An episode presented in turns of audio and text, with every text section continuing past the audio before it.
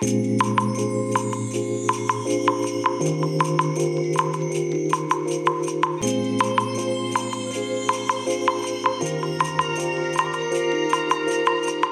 い、おはようございます。本日はですね、9月22日金曜日でございます。車の中の気温は25.4度ですね。え天気はね、曇りですね。もうね、つい今さっきまで雨が降ってましたと言わんばかりのね、えそんな感じの天気ですね。まだね、路面がね、がっつり濡れている状態でございます。はい。えーそれでね、あのー前々からね、えーお話ししております DTM 関連のお話ですけれども、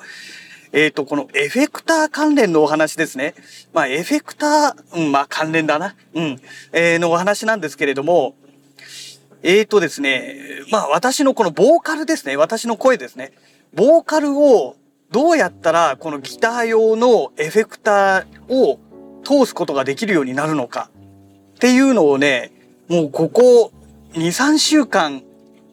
いや、もう1ヶ月以上ですかね。えー散々いろいろ、あのーガジェットを探していたんですね。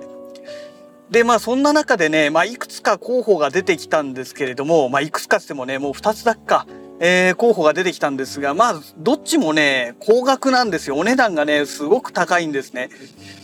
えーと、一つがね、えーと、ボコロコっていうね、エフェクターがありまして、えこれはね、XLR 端子が搭載されてまして、で、48V のね、ファンタム電源なんかも使えると。えーで、なおかつ、えーエフェクターのね、えっ、と、リターンと鮮度の端子もあるので、まあ、これを使うことによって、外部の他のね、エフェクターなんかも、えー、全てですね、えーまあ、対応できるというものなんですが、これがね、6万3000円ぐらいするんですよ、実売で。税込みでね。6万3000円はちょっと、ねそれだけのために出すのはきついよね、と。他にないのかなと思ってね、昨日動画をいろいろ見てましたら、ちょっとね、もう、そもそも対象外なのでありえないということで、えーもうね、機種名そのものもね、頭の中入ってないんですけれども、15万いくら、16万弱のものがありまして、まあ、これはね、もう本当にね、あの、まあ、先ほど言ったボコロコもね、えーマイクプリアンプ搭載で、で、今お話ししてるやつもマイクプリアンプ搭載の、えーそういった機材なんですけれども、さすがにね、6万3000でもないなって言ってるのに、15万はもうちょっともっとないよっていう話でね、えーこれはもう一瞬で選択肢が消えた。で、あともう一つなんかあったんですけど、それもやっぱりね、6万円台だったんですよ。まあそんなわけでね、どうやったらこの人間の声ですね、えーマイクからの入力をこのギター用のエフェクターに通すにはどうしたらいいのかなと思ってね、まあいろいろ考えてはいるんですけれども、なかなかね、これだっていう答えが出てこないんですよ。どうしようかな、どうしようかなって思いつつですね、えっ、と、まあ考えついた結果ね、今朝ね、あ、そうだ、これだっていうのに思いつきまして、要は、ね、あのーまずマイクプリアンプが搭載されてないと意味がないわけですよ。ね、まずこれが条件として一つ。で、ミキサーから持って行ってもダメなんですよ。というのが、ミキサーからマイクをミキサーにつなげて、ミキサーから出力したものをエフェクター通した後、そのエフェクターから出た音をどこに入れるのって話になるじゃないですか。そうするともう一個またミキサーを用意しなきゃいけなくなっちゃいますよね。ね、他のシンセとかの楽器は、そのマイクを挿してるミキサーには挿せないじゃないですか。と、結局、ミキサーをもう一個買わなきゃいけないってことになって、まあこれ一緒だよねっていうオチになるわけですよ。だからね、もっといい手ないのかなということになるんですけれども、で、で、マイクプリアンプはね、これも必須ですからね、搭載されてないと、あの、えーと、何でしたっけ？コンデンサーマイクではなくて、あーダメだ、言葉が出てこない。もう一つのマイクですね。コンデンサーじゃない方のマイク。なんだ、もう言葉が出てこなくなっちゃいましたね。えっ、と、こういったマイクを使うときにはですね、もう原因が低すぎてですね、まあ、要は音量ですね、が低すぎてですね、もうお話にならないんですね。でボリューム上げるとね当然ノイズがねその分大きくなっちゃうので使い物にならなくなってしまいますからだからもうマイクプリアンプは絶対必須なんですよ。って考えた時にあ待ってよとマイクプリアンプ搭載した機材って持ってるよねと思って、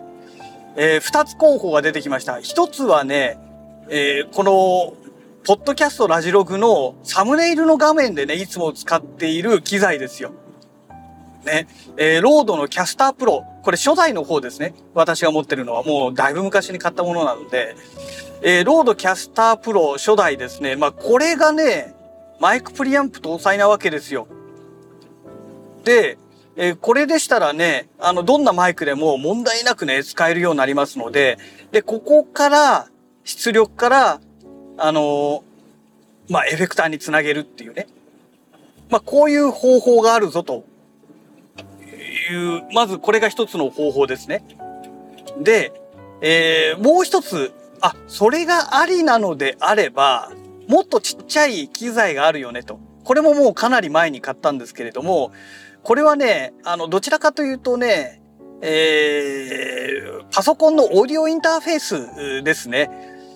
えー、何かというと、 TASCAM から出てます、 MiNiSTUDIO Personal っていうね、ほんとおもちゃみたいな感じのオーディオインターフェースがあるんですよ。まあ、これもおそらく配信用で、えー、配信向けで販売されたものだと思うんですけどね。うん。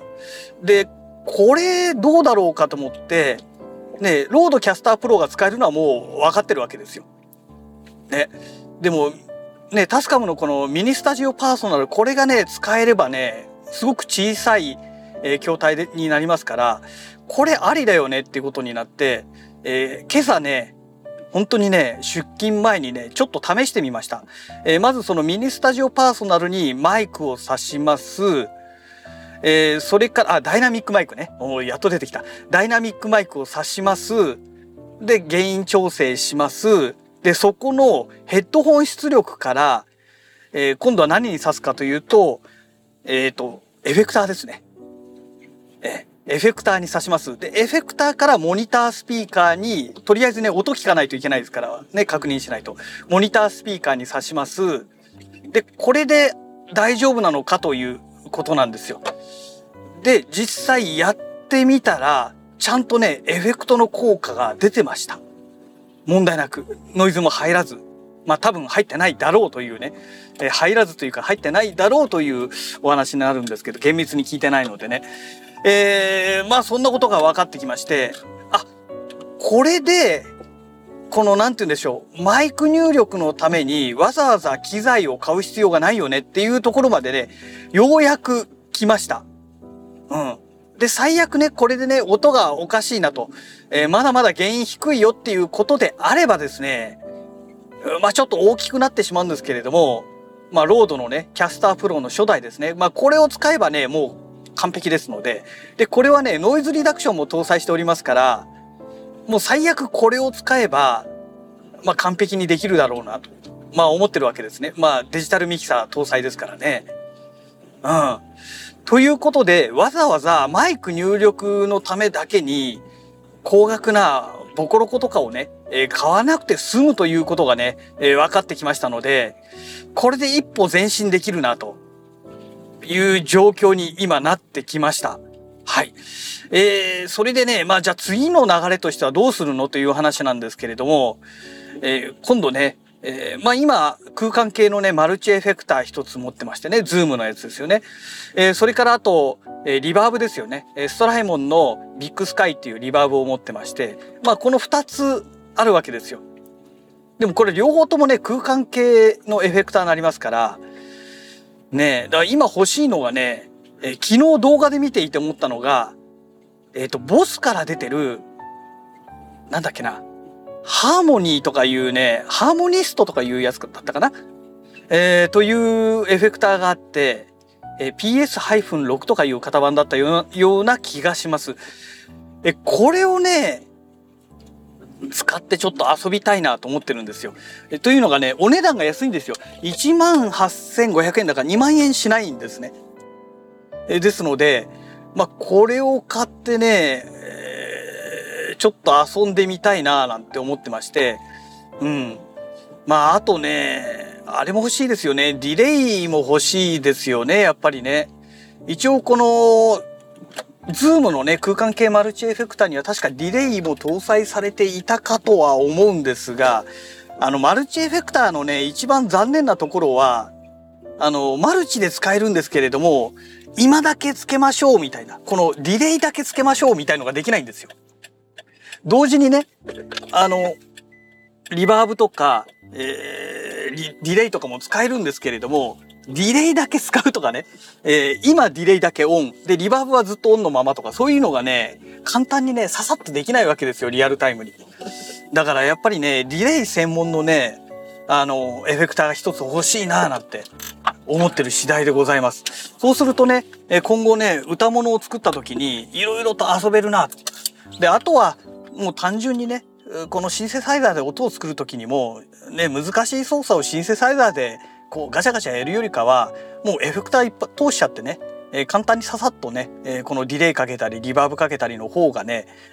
まあ何かと楽だなっていうのがね、正直感じました。シンセサイザーの操作をね、覚えるのはね、やっぱりね、難解ですよ。うん。だからもうシンセサイザーは本当に音をいじるだけ、まあ音を鳴らすだけみたいなね。えー、で、その音を最終的に、この味を付け加えるのはもうエフェクター、専門のエフェクターの方でね、やっちゃった方がね、まあ何かと便利なんじゃないのかななんて、えー、思ってる次第でございます。はい、えー、そんなわけでね、え会社の駐車場に到着いたしましたので、また次回のラジログをお楽しみください。それではまた。